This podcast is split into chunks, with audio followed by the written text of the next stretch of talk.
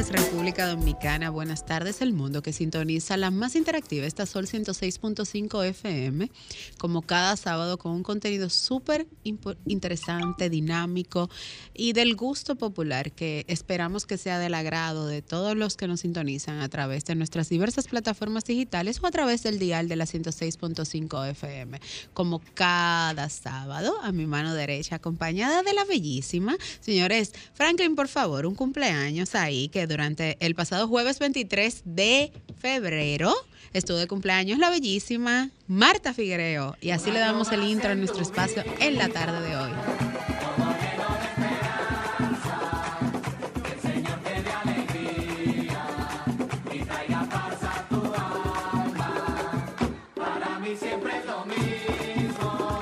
Muchísimas gracias, muchísimas gracias. Muy bueno. A mí me encantan los cumpleaños y yo mismo me los celebro. Como debe de ser. Eh, y me los celebro cada día porque hay que dar gracias. Gracias porque estamos.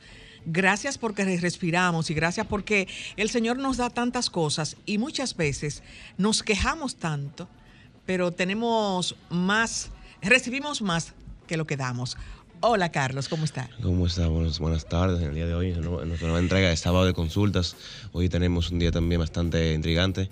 Eh, tenemos una entrevista a una persona con, capacidad y con sobre todo conocimiento en el, área de la, de la glaucoma, de la medicina, como cada sábado que entrevistamos a una persona, ¿no?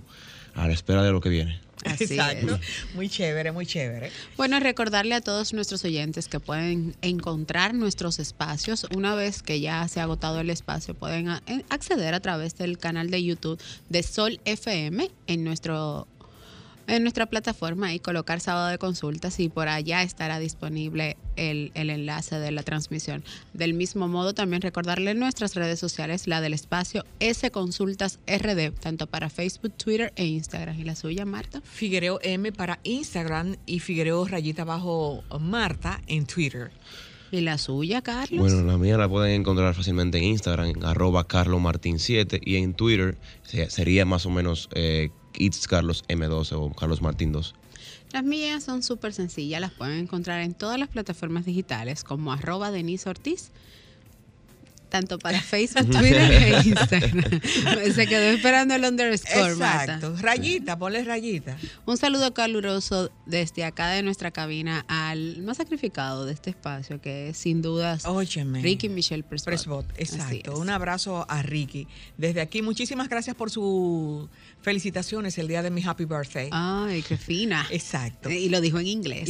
Bueno, señores, como es típico y es propicio y parte de nuestro espacio. Todos los sábados tenemos unas miradas, unas tendencias que son tituladas como el top 3, esas situaciones que nos pasan en la semana y queremos traer la colación. Y hoy voy a iniciar con Marta. Adelante, Marta. Muchas gracias, Denisa, porque no es que hoy tú vas a iniciar con Marta, sino que cada, cada sábado tú inicias con Marta. O con, o, con, Juliana, correcto. te queda detrás, pero excelente. bueno, mi mirada es una mirada em, prácticamente informativa y yo la titulo eh, como el duelo. Y hemos hablado muchísimas veces del duelo.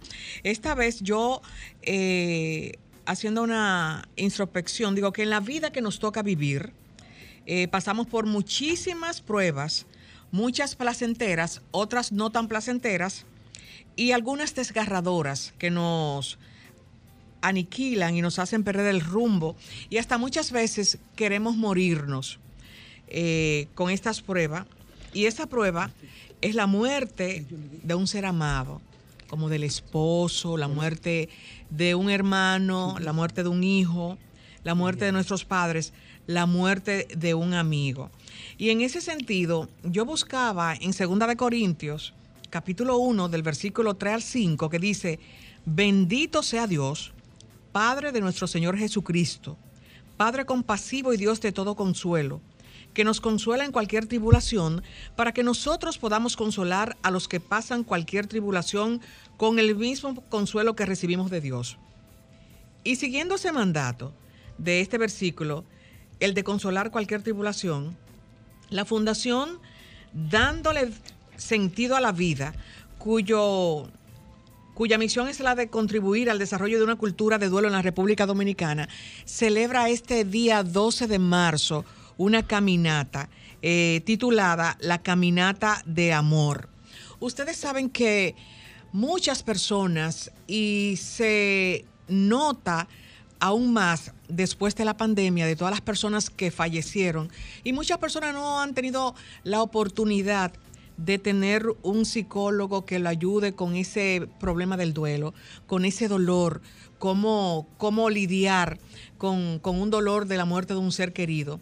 Y esta fundación, dándole sentido a la vida, eh, amparada en un grupo formado en la República Dominicana, que es el grupo de duelo mixto, en donde participan profesionales, eh, psiquiatras, eh, psicólogos, terapeutas, con muchas, muchas personas que han perdido un ser querido y le dan esas atenciones de manera gratuitas. Es muy importante. Y yo saco esto y me pongo a pensar en las muertes que han acontecido en las últimas semanas en la República Dominicana, donde vemos los comentarios de personas atacando, diciendo, si yo hubiese sido su mamá, si yo hubiese sido su papá, yo no trato a mi hijo así, o mis hijos hacen lo que yo digo. Pero yo no escuché, o yo no he visto en los comentarios que, que leí, a profesionales de la salud mental hablando ¿Cómo podríamos ayudar a esa familia que perdieron un hijo a nivel psicológico, a nivel del duelo? Siempre nosotros estamos etiquetando y diciéndole que somos nosotros lo que pudiésemos haber hecho. ¿Por qué no hizo tal cosa?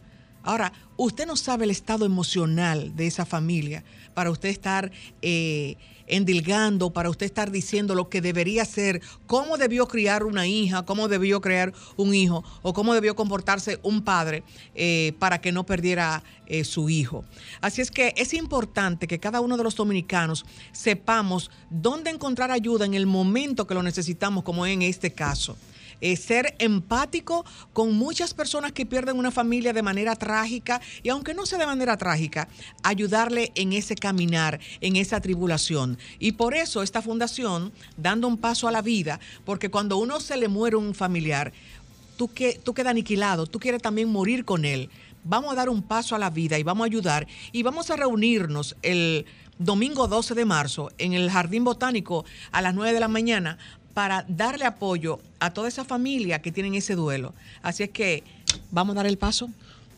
Bueno, interesante. Interesante punto. La posición de Marta en la tarde de hoy. Bueno, inmediatamente vamos a darle la bienvenida y de paso también su mirada de hoy a Juliana Martínez. Buenas tardes, Juliana. Buenas tardes, Denisa, Marta, Carlos, nuestro doctor y a todo el público que nos sintoniza. De inmediato empezaré con mi mirada de hoy, que está relacionada a un taller que justamente estaba impartiendo ayer sobre la inteligencia emocional y el liderazgo. El taller era enfocado a jóvenes que hacen debate, que hacen modelo de Naciones Unidas, pero los consejos que les daba a ellos se pueden aplicar en cualquier otro aspecto que deseen emprender. Así que voy a compartir algunos de estos puntos en cuanto a la inteligencia emocional y poder pues mantener esa estabilidad, en ese caso a la hora de debatir les decía que es muy importante ser organizados, tener una agenda, establecer metas diarias y no dejar que se les acumule todo el trabajo. Con la organización todo se puede y eso es algo que se puede aplicar en cualquier otro aspecto. También el segundo punto que les decía que es muy importante, no dejarnos llevar a que yo soy un joven brillante, yo puedo hacerlo solo, no. O sea, a veces necesitamos ayuda y eso es normal, así que no tengan miedo de buscar ayuda, no tengan miedo de conseguir un mentor, es una recomendación que les doy. Consigan un mentor, alguien que tal vez tenga más experiencia que ustedes, más conocimiento que ustedes, que siempre los hay, y oriéntense, porque eso incluso conocer diferentes perspectivas sobre lo que estás haciendo, sobre lo que estás emprendiendo, te puede ayudar a tener un mejor desenvolvimiento. Así que ese es un consejo que también les doy. Y tercero, el tercer punto que les decía en cuanto a la inteligencia emocional es que participar de por sí ya es ganar. O sea, ya el simple hecho de animarte a participar en la actividad, a participar en el debate, a emprender ese proyecto, ya con eso es ganar. Así que debes de tener una mentalidad positiva desde el inicio. También les decía, si ganas en tu mente, si ya estableces que tú eres el ganador, si ya declaras que te va a ir bien, pues así va a ser, porque la victoria siempre empieza en la mente. Luego también les hablaba sobre las destrezas y las cualidades que tiene un líder y los puntos más importantes que debe tener un líder en cuanto a mi opinión. Lo primero que les decía, pues que coincide con el tema de inteligencia emocional, es que deben de tener siempre una actitud positiva ante los problemas, ante cualquier obstáculo. Un líder debe de ser optimista, un líder debe de saber que todo tiene solución, que, que hay que enfrentar todo con una actitud positiva, valga la redundancia. El segundo punto que les decía, que sé que es un poquito difícil para muchos de nosotros, y es que un líder debe de saber decir que no a muchos nos encanta decirle que sí a todo y tratar de complacer a todo el mundo, tratar de complacer las necesidades y las propuestas de todo el equipo, pero lamentablemente tú como líder debes de saber discernir lo que le conviene y también lo que no le conviene a tu equipo y en base a eso debes de saber decir que no. Cuando digas que no, no todos lo van a entender, pero si sabes que es algo que a largo plazo es lo que más le beneficia a tu equipo, a tu proyecto, a tu debate, lo que sea que estés haciendo, debes de aprender a decir que no. Que a largo plazo, si sabes que es algo que, le va a dar beneficios al equipo, te lo van a agradecer. Y pues el tercer punto, que entiendo que es lo más importante, es que un líder debe de, una de las características que lo debe de caracterizar es el servicio. Un líder es mucho más que alguien que simplemente da órdenes alguien en el taller, uno de los jóvenes, decía que hay que saber la diferencia entre ser un jefe y ser un líder. Un jefe te puede dar órdenes, te puede decir haz esto, haz aquello, pero un líder da el ejemplo a través del servicio. Entonces, si tienes todo esto, si tienes una actitud positiva, si sabes decir que no en los momentos necesarios y si predicas a través del ejemplo y el servicio, vas a ser un excelente líder. Y si lo complementas con una buena inteligencia emocional, que eso se refleja en tu, en tu liderazgo y se refleja, se refleja en cada una de tus acciones, pues aún más serás un excelente líder. Así que espero que les sean de utilidad esos consejos. Bueno, excelente, muy bueno. Ahora que hay mucha eh, comienzan esos debates de, de, los jóvenes en las escuelas con eso de, la, de las Naciones Unidas. Muy bueno. bueno, yo creo que nunca cesan, ¿eh, Juliana? Sí. Eh, sí, yo tengo mi sobrina que quiere ahora ingresar. Integrar. Integrarse. Ay, qué bueno, porque la verdad que cambian vidas. O sea, uno conoce la perspectiva global, porque los modelos de Naciones Unidas es básicamente conocer sobre otros países, sus intereses, y eso expande totalmente nuestros conocimientos. Así es. Bueno, de inmediato vamos con la mirada del más joven, pero el, único varón del equipo. Adelante, Carlos. El, el, el hombre del equipo, ¿no? Pero bueno, realmente estoy muy contento con la perspectiva de Juliana, que va realmente por la misma línea de la cual yo voy a compartir en el día de hoy. Eh, realmente em, Juliana mencionaba lo que es el liderazgo y realmente lo que es la influencia. La, la influencia es liderazgo y liderazgo es influencia. Evidentemente, para poder ser buenos líderes es importante, sobre todo, tener buenas compañías, tener, rodearte con personas que te sumen y que le añadan valor a lo que tú haces, ¿no? Y bueno, yo quiero mencionar un punto establecido realmente porque este último fin, esta última semana estuve en la reunión de jóvenes de mi iglesia y nuestro pastor nos hablaba sobre la ley de proximidad. La ley de proximidad básicamente nos dice que somos el rango de las cinco personas con las cuales más nos juntamos. Y bueno, eh, realmente es cierto, porque cuando te juntas mucho con una persona, tú compartes sus intereses, compartes incluso lo que tú sientes por dentro a nivel interno como persona y compartes incluso eh, comportamientos, ¿no? Y bueno, la Biblia nos establece en el primer libro de Corintios, del, en el versículo 15, perdón, en el capítulo 15, versículo 33 al 34, nos, que, nos dice, no nos dejemos engañar porque las malas compañías nos corrompen las buenas costumbres. Y evidentemente es importante saber que para poder tener un buen ambiente y sobre todo desarrollar nuestra propia inteligencia, nuestro propio criterio, necesitamos rodearnos con personas que nos sumen, que añadan valor a lo que hacemos y que sobre todo tengan más fe que nosotros, porque a veces nos rodeamos con personas con mentalidad pobre y necesitamos gente que, nos, que cuando nosotros nos vayamos a caer, nos vuelvan a levantar cuando nos veamos nosotros, nuestra misma escapatoria y que digan, tú también puedes, no solamente tú mismo cuando ya no, tienes, cuando ya tú no tengas la gana de continuar. Y eso es muy importante. Así es, muy bueno.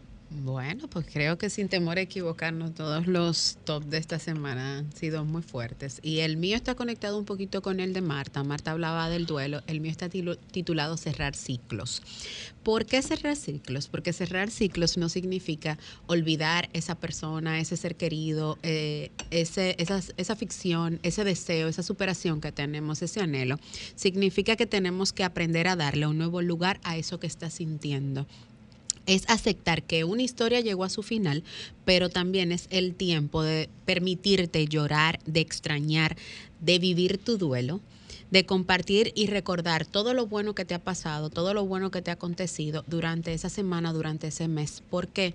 Porque esa transición, ese ciclo que estás pasando, que hoy te lo encuentras como muy malo o te lo estás encontrando como muy bueno, es lo que te va a dar la sabiduría necesaria para enfrentar un nuevo capítulo en la vida.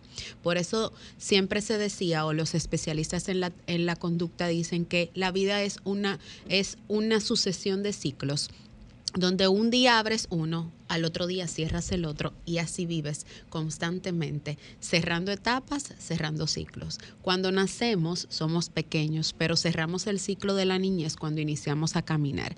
Y así seguimos la secuencia hasta que llegamos adultos, que creo sin temor a equivocarme, es el deseo menos fortuito que tenemos nosotros los seres humanos, porque cuando crecemos, con ese crecimiento viene consigo muchas de las cosas que luego nos arrepentimos. Ay, ¿para qué yo dije que quería estar en el ciclo de niñez. Así es. Esa es mi mirada de hoy, que espero que haya sido del agrado de todos los que nos sintonizan, como sé que será el tema que viene luego de esta breve pausa comercial, que ya está con nosotros el doctor. Así que, bueno, vamos a un corte comercial. El regreso de la pausa, más de sábado de consultas. Adelante.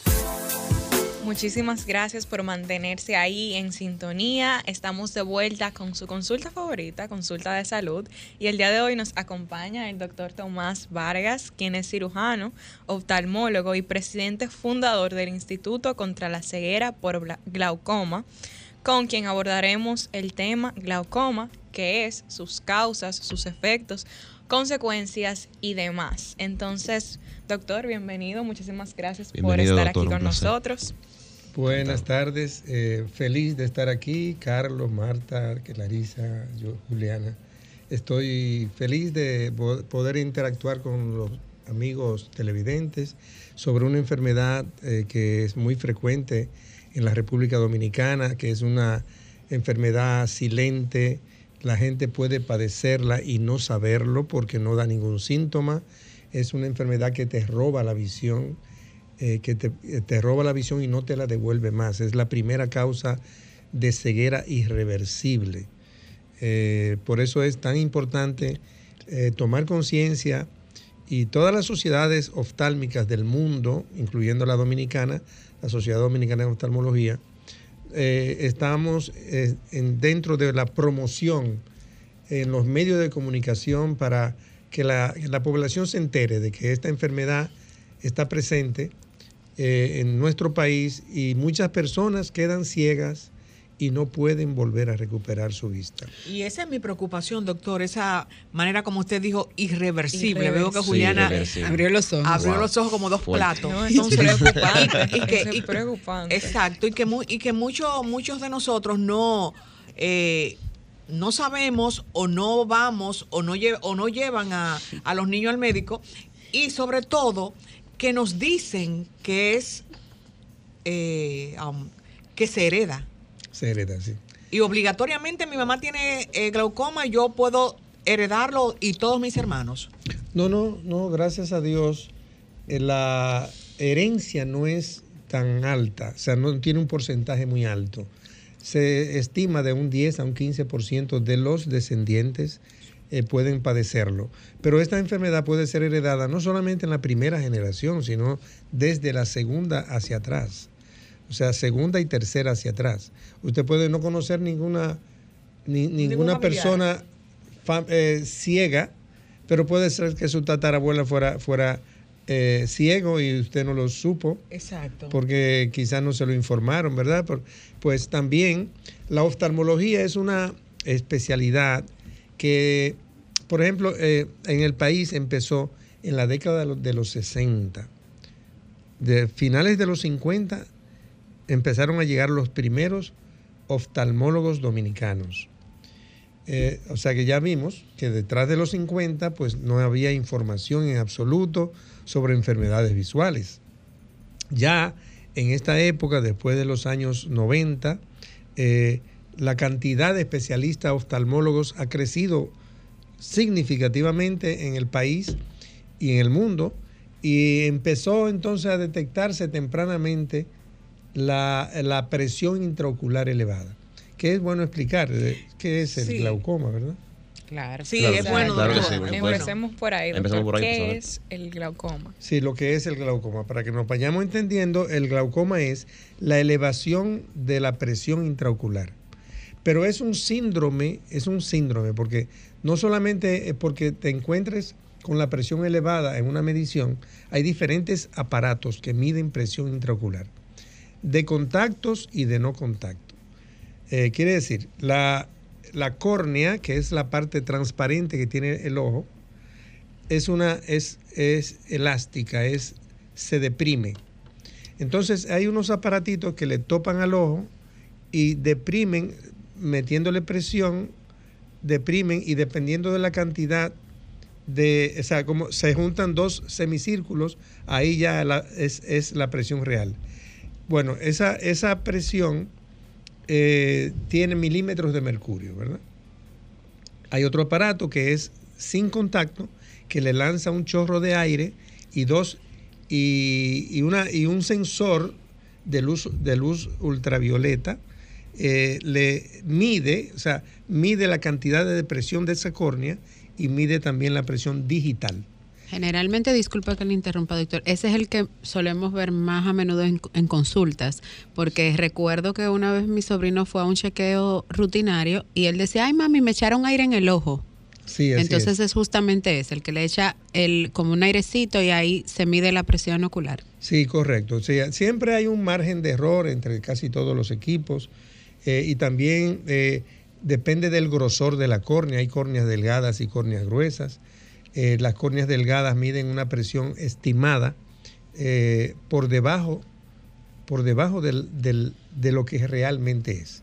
Y las córneas muy gruesas miden una presión elevada por, en el rango que realmente es. Pues entonces puede haber un mal diagnóstico entonces. Puede haber un mal diagnóstico. Entonces, si no hacemos una, eh, se llama corrección de la presión, primero midiendo el grosor corneal mediante una paquimetría, que es el estudio que, que mide el grosor corneal, y hay entonces una tabla que mide, dependiendo del grosor de la córnea, baja o sube la presión intraocular. Doctor, ¿y hay diferentes tipos de glaucoma? Sí, correcto. Buena pregunta. Porque hay glaucomas, eh, el más frecuente de todos es el de ángulo abierto. Eh, ¿Cómo es ese? bueno, lo ¿Cuál que pasa es que ¿Cuál es su definición de ángulo abierto? vamos a, vamos a explicar por qué es la presión del ojo, ¿verdad? Exacto. En el ojo, en el ojo se produce un líquido que se llama humor acuoso, que es producto de una filtración a través de vasos sanguíneos venosos eh, que están en un área que se llama eh, procesos ciliares. De ahí se va gotita a gotita saliendo de los vasos sanguíneos y van a el interior del globo ocular. Pero asimismo como gotea esa, es- eh, ese humor acuoso de, los vasos, tiene que drenar, porque si no se acumula y, lo que hace es que se que aumenta la presión hidrostática interna del globo ocular. Entonces hay un sistema de drenaje que se llama trabéculo, que está en el ángulo entre la córnea y el iris, eh, en la cámara anterior del ojo. O sea, el líquido se produce detrás del iris, pasa por la pupila y drena a través del trabéculo. ¿Qué pasa? Que hay, por herencia, de- defectos trabeculares que se desarrollan con los años. Después de los 40 años, con eh, esas personas que tienen ese gen de glaucoma, pues eh, degenera ese trabéculo y deja de filtrar como debe de filtrar y empieza a acumular el líquido dentro del ojo. La presión intraocular normal debe de eh, oscilar entre 8 y 18 milímetros de mercurio Entre 8 y 18. y 18 milímetros de mercurio. Entonces, toda consulta de oftalmología debe de obligatoriamente medir una presión intraocular. Si nosotros notamos que la presión está por encima de 20, pues entonces ya es un sospechoso. Me pasó. Pero que es una hipertenso ocular, no quiere decir que tiene glaucoma. Oh. Por eso. Entonces, ¿qué hay que ev- evaluar? Evaluar el nervio óptico. Un oftalmoscopio, uno lo mira por un- una lucecita que le entra al ojo y le mira el nervio. El nervio que está sometido a una presión muy fuerte interna. Esa es la parte más, más delicada, más débil del globo ocular. Entonces, el globo ocular tiene una, una la, la, parte blanca del ojo se llama esclera, la parte de delante la córnea. Entonces atrás viene el nervio que las rejillas son muy chiquititas, son muy delgaditas para dejar penetrar el cablecito de, la, de, los, de las células de la retina que va al cerebro para llevar la información del ojo al cerebro. Entonces, esas, esa debilidad de esa malla trabecular ahí presiona el nervio y le hace un hueco, le hace una excavación. Entonces nosotros tenemos que medir presión elevada, excavación del nervio, que se mide de 0 a 10, uno dice 0,1, 0,2, 0,3, 0,8, 0,9. Ya 0,9 ya es un glaucoma avanzado. Wow. Doctor, disculpe, sí. discúlpame, Carlos, pero me llamó mucho la atención que usted habló hipertenso ocular. Ocular, que no Entonces, necesariamente tienes que ser. Aquí voy. Conecta, un hipertenso ocular tiene necesariamente que ser un hipertenso arterial. Ay, qué perfecta pregunta, Clarisa. Eh, no hay ninguna relación entre una hipertensión arterial y una hipertensión ocular. O sea, eh, sí, sí, el, eh, la presión intraocular de noche con la persona dormida en horas de la madrugada tiende a subir, pero es un problema no de la presión arterial, sino de la presión venosa, porque la persona está horizontal. Y entonces el humor acuoso se drena por los trabéculos hacia las venas epiesclerales. Si tiene la presión venosa elevada por estar horizontal, entonces hay una dificultad de que el humor acuoso pase hacia la vena. Okay. Y entonces de la madrugada, la presión, si uno hace una curva de presión, de presión intraocular, que ahí es un, como un mapa, mapa de la presión ocular. Le hace que el mapa que te pueden poner para chequearte tu presión arterial durante 24 horas, existe uno para... Para también? la presión intraocular, sí. Sí, okay. es una... Anteriormente, eh, lo, uno eh, internaba al paciente y tenía una enfermera que medía la presión cada, cada dos horas. Era un sacrilegio para la enfermera y el paciente. Para, los dos. Sí. Bueno, las enfermeras siempre amanecen en los cuidados intensivos exacto. y demás. Eh, ahora hay un aparatito automático que la, el paciente mismo se mide la presión. Oh, wow. Entonces tiene que poner el reloj para que lo despierte, o sea, el, el, teléfono uh -huh. para que lo despierte cada, tiempo, cada dos tiempo. horas de noche en la madrugada y se mide la presión. Y lo hemos notado siempre, que por la madrugada la presión se eleva varios milímetros de mercurio por encima de lo que es eh, durante el día. Okay. Eh, doctor, ah, yo, bueno, yo quería realmente Carlos, continuar una línea porque mencionaban sobre la, ejemplo, los factores de riesgo. O sea, doctor, ¿cómo sabemos? Por ejemplo, porque yo, según yo entiendo, el glaucoma puede quitar, o sea, dañar, darte síntomas incluso sin, sin, perder totalmente la visión. ¿Cuáles son esos factores de riesgo? O sea, ¿cómo podemos de, de, determinar cuando podemos padecer de, de, glaucoma y tenemos que ya acudir a un médico? ¿Qué usted indice, ¿Cuáles son los indicios que nos pueden decir que tenemos glaucoma? Sí, bueno, la, el, el, chequeo rutinario es lo que diagnostica. Sí, o sea, no, nadie se puede dar cuenta por sí solo de que tiene glaucoma. Eh, chequeo de la presión intraocular, medición de la excavación del nervio. Si tiene esos dos, entonces el, el médico le indica lo que es un campo visual, eh, una medición de la, del grosor de las fibras del nervio óptico y de las capas de células eh, ganglionares de la retina que se disminuyen en, el glaucoma. O sea, entonces hay cuatro parámetros que nosotros eh, diagnosticamos. Si hay solamente la presión intraocular y todos los demás están normales, no hay glaucoma, hay hipertensión ocular solamente. Entonces, riesgo solamente es la herencia. Además de eso, eh, personas miopes tienden a producirse, o miopes elevados. O sea, hay, hay, hay miopías de, de, esos que usan fondo de botella, sí. como normalmente el pueblo le dice, y se llama miopía de alta graduación. Eh, la, el, el, la, diabetes es una, un factor de riesgo muy, muy alto eh, para que se le produzca el glaucoma. Traumas oculares, cirugías oculares complicadas, inflamaciones oculares. O sea, hay inflamaciones, por ejemplo, lo que la gente le dice ceguera, me dio una, una ceguera, pero la ceguera es una conjuntivitis. Una conjuntivitis. Sí, lo que no- se le ponen los ojos rojos, le bota Ah, sí. secreciones, Se le legañas sí. y demás. Si eso no se trata rápidamente, eso produce inflamación interna del ojo y entonces bloquea esas, esa inflamación, bloquea el trabéculo, eh, hace que la presión suba y entonces se produce un glaucoma secundario. O sea, ese es el segundo, el, terc- la- la- el tercer glaucoma. Ah, bueno, perdón, dijimos de ángulo abierto y ahora te digo que hay de ángulo cerrado. Oh. Este, hay personas que nacen, o sea, el, el- la córnea y el iris debe de tener un ángulo de más o menos 45 grados. Si yo nací con el ángulo así, pues ya yo tengo un ángulo de 20 grados que por ahí, por ese ángulo, no me puede drenar bien el, el humor acuoso.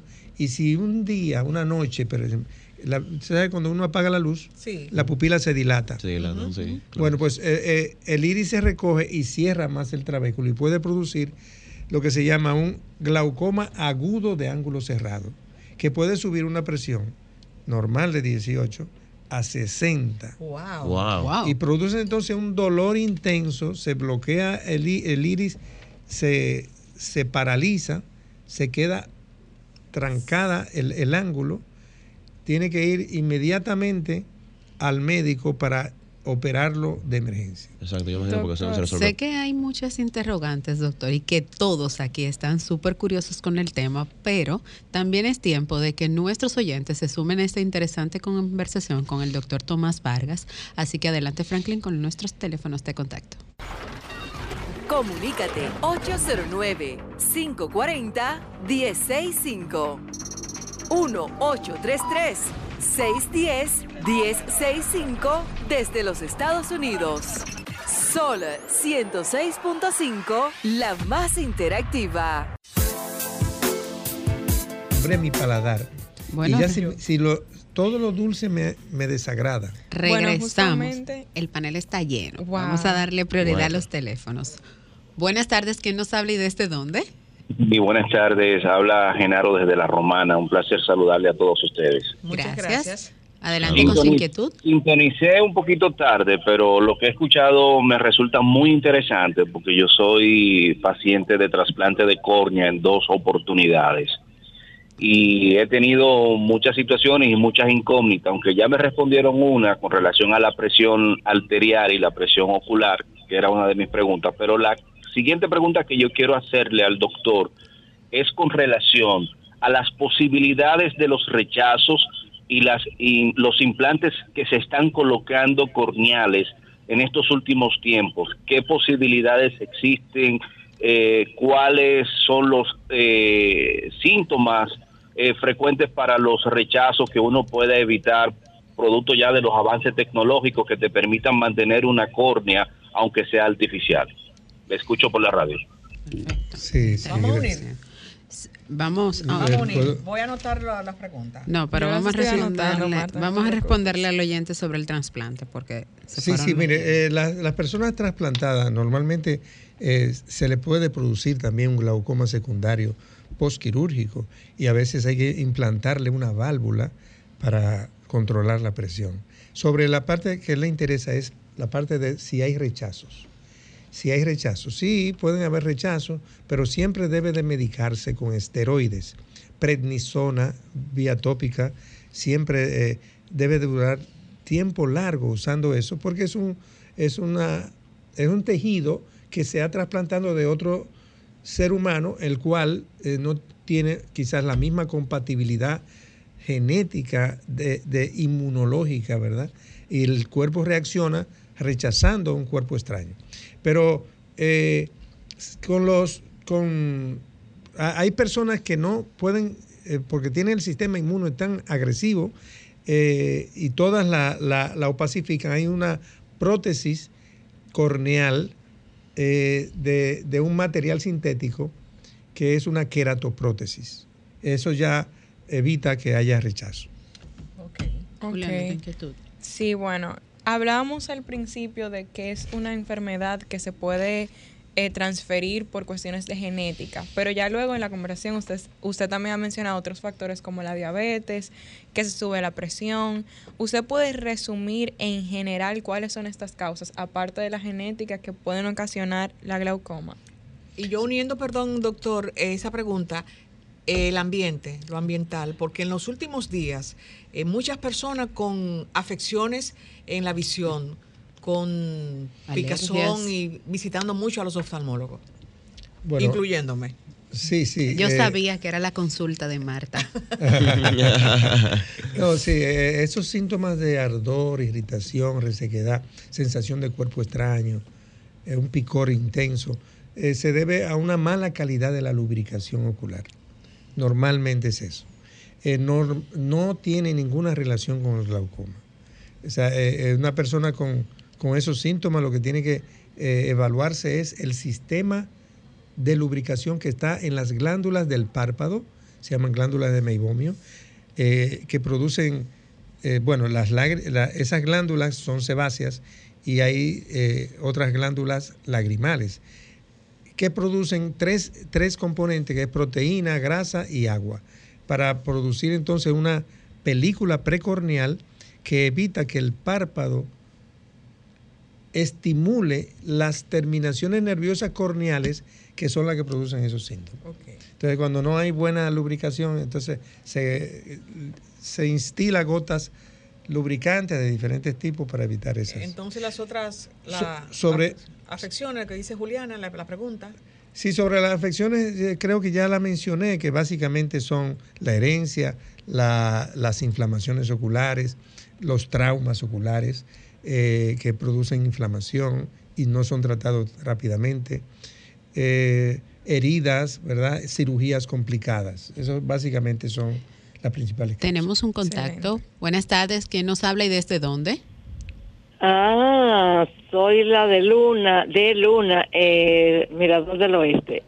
no es con respecto al tema de ahora, solamente que quiero saber la dirección y el teléfono del señor que estaba hablando de las metas de autoayuda y eso. Ah, creo que eso era en el espacio anterior. En el espacio anterior. Bueno, quizás si nos llama nuestra central al 537-9337 le podamos colaborar por ahí. Vamos a atender esta llamada. Buenas tardes, ¿quién nos habla y desde dónde? Muchas gracias, Rosa García, desde la Villa Vista. Eh, eh la pregunta que tengo es, un familiar mío eh, vive en los Estados Unidos, tiene alrededor ah, como en la pupila como como un poco grisáceo. Eh, cuando le hacían los chequeos le, le pusieron como no sé si unas inyecciones como para bajar la presión del ojo. tiene familiares por el lado paterno del, abuelo, de glaucoma y eso. Y yo le decía que el cuidado si es una, un, signo, un signo de que pueda tener eh, glaucoma. o que pueda eh, darle glaucoma. Y ya estaba como un poco confundida. Me dijo que sí, el doctor, eh, lo que dicen es que me siga chequeando y eso. Quisiera que me dijera si eso tiene que ver algo, esa, esa como, como a esa área gris alrededor de la pupila que tiene en sus ojos. Gracias.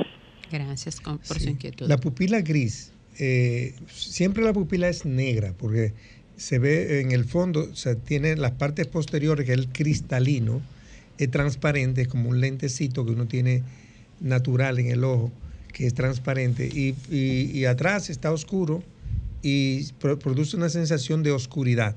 Pero cuando esa, ese cristalino se empieza a perder la transparencia, se torna grisáceo, blanquecino o marrón y entonces produce esa sensación de una pupila blanca. Eso es una catarata. Okay. Es una catarata, o sea que eh, pueden combinarse cataratas y glaucomas, o sea, eh, y hay cirugías que corrigen la catarata y se le puede operar también de glaucoma, a pesar de que muchas personas eh, piensan que el glaucoma no se opera y sí hay muchos métodos que más adelante vamos a hablar sobre. Perfecto. Así es, buenas, tardes. Buenas tardes. Adelante con su pregunta al doctor. Yo quiero saber, yo tengo 51 años, yo quiero saber si cuando uno va perdiendo la visión, se le va poniendo la vista oscura. Porque hasta hace alrededor de 7 o 8 meses la vista estaba clara, clara, y de repente me bajó un poco. Quiero saber si es por la edad o, o es algo normal. Sí, con los años eh, viene un fenómeno que se llama presbicia. O sea, usted puede, por ejemplo, todos, todos estos jóvenes que están aquí al lado Muchas mío, gracias, doctor. Usted incluyendo vuelve a el Marta. próximo sábado. Usted vuelve el próximo No, él sábado. dijo todos estos Él jóvenes dijo todos y estos jóvenes, Marta. ¿verdad? No quemó, no se Incluyendo a. Marta. Ah, incluyendo a Marta. No quemó, Ya entendí. Eh, está, eh, uno pierde ese lentecito que hablé, el cristalino, se va endureciendo. Cuando llega a los 40 años la persona, el, ese empieza a producirse una esclerosis. Esclerosis en medicina es endurecimiento. Entonces, el, el- el cristalino es eh, globular cuando uno va- mira de cerca y es plano cuando uno mira al infinito, a la distancia. Entonces, cuando uno empieza a perder la, la capacidad de que cambie de forma ese cristalino, va perdiendo la visión. Y él, tiene 51 años, eh, mucho duró, porque normalmente a los 40 que empieza el problema, ¿Eso es en los hombres o en las en mujeres? todos, to- todo ser humano. Ay, doctor. Sí, sí. Doctor, me llamó la atención de que usted dice que el glaucoma se puede operar. opera. Una persona que tenga catarata y comienzo de glaucoma, se hace la operación de la catarata y también trabaja en el glaucoma y puede erradicar ese glaucoma de comienzo. El glaucoma es muy tórpido en su, en, en su desarrollo. En unas personas son, es ligero, en otras son agresivos. Entonces, en glaucomas que son ligeros, nosotros preferimos no operar, sino tratar médicamente con gotas oftálmicas que tienen dos funciones, ya sea una que disminuye la producción del líquido moracuoso o puede ser una que aumente la, el drenaje del mismo. Y si eh, a veces se combinan dos, tres y hasta cuatro sustancias para en esos glaucomas que son resistentes. Y si ya ninguno de esos eh, sustancias pueden controlar la presión y bajarla al límite normal, entonces procedemos a la cirugía. Entonces, primero es evaluar el daño que ya tiene el paciente en su campo visual y en su nervio óptico. Y si está, eh, si no tiene ningún daño, pues nada más se opera de catarata. Pero si tiene ya daños, operamos de catarata y glaucoma. Y hay diferentes tipos de cirugía, incluyendo láseres. Doctor, Bueno, la- tenemos una llamada. Así es. Buenas tardes. Hola, buenas tardes. Primitiva. Hola, buenas Primitiva. tardes. un Saludos, saludos. Ya, ya extrañábamos esa llamada. Eh, eso soy yo, qué bueno, qué bueno. Yo, yo hasta pensaba que, que el programa era grabado porque eh, la semana pasada yo no recuerdo si yo, yo, yo creo que yo no llamé la Sí, sí, hablamos la Sí. semana pasada. Ah, bueno, lo que pasa es que ayer cumplí 64 años y parece que... Oh, Wow, felicidades. felicidades. Felicidades, bendiciones. Ay, ay, ay. bendiciones. Ah, pero es contemporáneo de Marta, ahí Ah, 23, pero 24. Sí, Sí, yo cogí Mucha la salud. seña, digo sí, yo. yo el 23 y ella el 24. Ah, fue bueno. contemporáneo de, de fecha. De Fecha, fecha, de fecha. porque el Ah. doctor ya dijo que los jóvenes, incluyéndome a mí. Primitiva, Bueno. ¿Cuál es su inquietud del día de hoy? Gracias, gracias. Un abrazo para ustedes. Yo, o sea, la, le aprecio mucho durante la semana. Yo siempre la tengo en mi agenda. Gracias. Ay, Gracias, muchísimas muchísimas gracias. y al doctor también, porque el doctor es un gran ser humano. Que Dios le bendiga y le dé mucha vida para que siga dando un Wow, buen gracias. servicio Gracias. a, Amén, a la amén. población. Bueno, y un saludo al pueblo dominicano y decirle al pueblo dominicano siempre que, que si ustedes no aman a su prójimo, mucho menos tienen derecho a odiarlo. Y que yo puedo verme hoy en una situación que ustedes quizá hagan todas las interrogantes como ustedes estaban diciendo y mañana a usted le puede pasar y ojalá que nunca le pase a usted lo que a otro le pase y que usted lo juzgó. Así, Así es. es, Sí, muy es. bien. Para- y para terminar, ah, bueno, eh, Genaro Ortiz es un gran comunicador de aquí de La Romana. Yo espero que no se haya quitado del programa. Hay gente que llaman y a veces, pero yo espero que tú estés ahí, Genaro, en el programa escuchando. Y mi pregunta es, doctor, eh, ¿cada qué tiempo... Ah, no, espérate, que se me olvidó algo. Denisa, yo no yo no recuerdo si hace un año o dos que a ti se te... De, o sea, que se, pante- se patentizó de que tú eres la voz que encanta. Ya no lo dicen, pero tú sigues siendo la Ella voz que sigue encanta. siendo Sigue la voz que sigue encanta. siéndolo, definitivamente. Gracias, Primitiva, por recordárselo a estos Ah, chicos. pero claro, bueno, y un saludo para el señor Carlos del Pozo, que Así que es. también lo recuerdo. Bueno, y para entrar, y perdonen que, que cojo mucho tiempo, porque yo hablo mucho. Gracias a Dios que yo hablo mucho, Adelante. estoy viva. Eh, doctor, ¿cada qué tiempo uno debe de ir a, hacerse un chequeo general eh, en la vista y, la y también la importancia que tiene y una consulta para mi niña que ella tiene miopía. Ella ya va a cumplir eh, 22 años, ya no se ha operado o no le, no le hemos llevado a operar. Entonces ella con sus estudios tiene que estar mucho en la computadora y a veces ella no usa los lentes. Me gustaría saber hasta dónde le perjudique. Un abrazo. Gracias, Primitiva. Primitiva, eh, allá en La Romana existe una sucursal del Instituto contra la Ceguera por Glaucoma, Incosegla. Está al lado de la policía, eh, en la Francisco Richies, ah, ahí. eh, es una sucursal que recibe muchas personas de allá de, de La Romana. Eh, cada año, una persona que no tenga ningún problema debe de hacerse revisión regular, rutinaria. Y aquellas personas que, por ejemplo, que padecen de glaucoma deben de hacerlo dependiendo del grado de, de- de control que tenga. Puede ser cada tres meses o cada seis meses, a más tardar. Perfecto, tenemos otro contacto. Buenas tardes. Sí, buenas tardes, excelente programa. Gracias. gracias. Adelante Muchas con su gracias. inquietud. Gracias. Mire, yo tengo 71 años de edad, ya tengo mi catarata eh, del ojo derecho, veo un poquito más eh, nubladito. Eh, me han indicado eh, unas gotas ahí, se llaman refresh, pero esas me están como molestando ya. Eh, ¿Qué otra cosa me pueden indicar para mejorar la visión? Las cataratas no, no tienen tratamiento médico, porque es, como le hablé hace poco, un eh, oscurecimiento de, de un órgano que es transparente. Eh, ese, y y no hay ninguna sustancia que evite, evite que, que pierda, que se detenga eso, porque es un proceso normal de envejecimiento del ojo, tal como uno va deteriorando casi todas las funciones corporales con los años. Eh, las gotas de refresh son excelentes gotas lubricantes y hay diferentes tipos de gotas lubricantes. Unas menos espesas, por ejemplo, las refresh tears es más acuosa, la refresh liquid gel es más Gelatinosa. gelatinosa. Entonces, dependiendo del grado de resequedad ocular, usted puede escoger una u otra de las refresh que hay en diferentes tipos y otras sustancias también otras marcas, ¿verdad? Esas son unas marcas Tenemos- comerciales. Tenemos otro contacto. Así es. Buenas tardes. ¿Quién nos habla y desde dónde? Doctor Luis de Jaina. Adelante, Mira. Luis, si nos ayuda con el volumen de la radio, por favor, para que le podamos escuchar mejor. Ok. Ahora sí. Buenas tardes. Buenas, Luis. Luis. Su pregunta al doctor. Me- eh, yo tengo una situación lagrimeo en los ojos.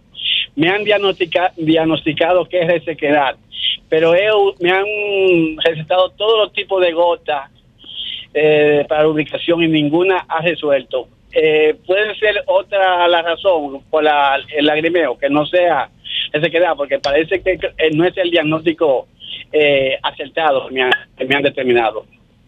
Esta, esta eh, el resequedad ocular, síndrome de ojo seco, eh, ya hay subespecialistas en oftalmología que tratan eso, o sea, se han especializado en esa, en esa dolencia que últimamente es muy frecuente. Eh, y hay eh, muchos métodos diagnósticos para ver por dónde está la causa, si es una inflamación de la glándula que no está produciendo buen, buena cantidad de, lubricantes, o, o es también que hay una combinación con alergia ocular y eso. Y hay tratamientos con, con láser para eso, IPL, eh, sustancias que, por ejemplo, le sacan sangre, le hacen una centrifugación y hacen una gota, junto con las gotas lubricantes, ¿verdad? Se le echan eh, una, un plasma del mismo paciente para aumentar eh, lo que se llama la, el efecto inmune de esa, del plasma para que actúe en las glándulas inflamadas y, y así hay diferentes métodos, pero Interesante, no sabía eso. tiene que buscar una, eh, una persona eh, especialista en enfermedad de la superficie ocular. Doctor, no podemos concluir este programa sin, Sin las que nos actividades. comente cuáles son las actividades Que casi nos vamos. Así es, que estará implementando el Inconsegla a propósito de que marzo es el mes del glaucoma. Sí, precisamente, gracias Clarisa. Eh, sucede que marzo, como hablamos, es el mes de, de detección temprana de glaucoma en la población. Incosegla tiene todas las tardes, de 1 a 3 de la tarde, gratuitamente el examen de glaucoma, que consiste en la medición de la presión intraocular y el examen de la, del fondo del ojo de detección de la excavación. Eh, pueden ir a Incosegla, que queda tanto en la Romana, como dijimos, en la Francisco Richies, número 3, al lado de la policía, y en Santo Domingo, en la Ortega Gasset, esquina calle 36, eh, en horas de la tarde, de 1 a 3, eh, solicitando examen de glaucoma gratuito. Además, eh, estamos bueno, dando charlas, ¿verdad? Tanto en la Romana como en Santo Domingo. Y si alguna empresa, club, iglesia quiere que le transportemos las charlas gratuitas a su, a su localidad, también vamos a hacerle la charla. Muy y los teléfonos, escuelas. Claro, los teléfonos de contacto, doctor. Sí, el 809-333-4512, extensión 50, el Club de Glaucoma, que es el que está organizando estas actividades sociales para detección temprana gratuita del glaucoma. Nosotros agradecidos en primer lugar con el doctor por su presencia y participación en este sábado. Y siempre tiene que venir solo porque ah. falta tiempo con el doctor. Así es. Y agradecer siempre de la mano de Amade, que siempre está atento a las actividades que implementa el INCOSEGLA y que sí, y claro, Sábado de consultas es su casa porque por acá pueden llegar hasta los oyentes y ellos también le hacen feedback a ustedes a través de sus redes sociales. Lamentablemente hemos llegado al final de esta entrega de sábado de consultas, no sin antes recordarles que el próximo sábado 4 de marzo estaremos por acá nuevamente en otra entrega de sábado de consultas en compañía de cada uno de nosotros con las miradas y como cada sábado la consulta de Marta. Y feliz 27 de febrero. Así es, feliz tarde.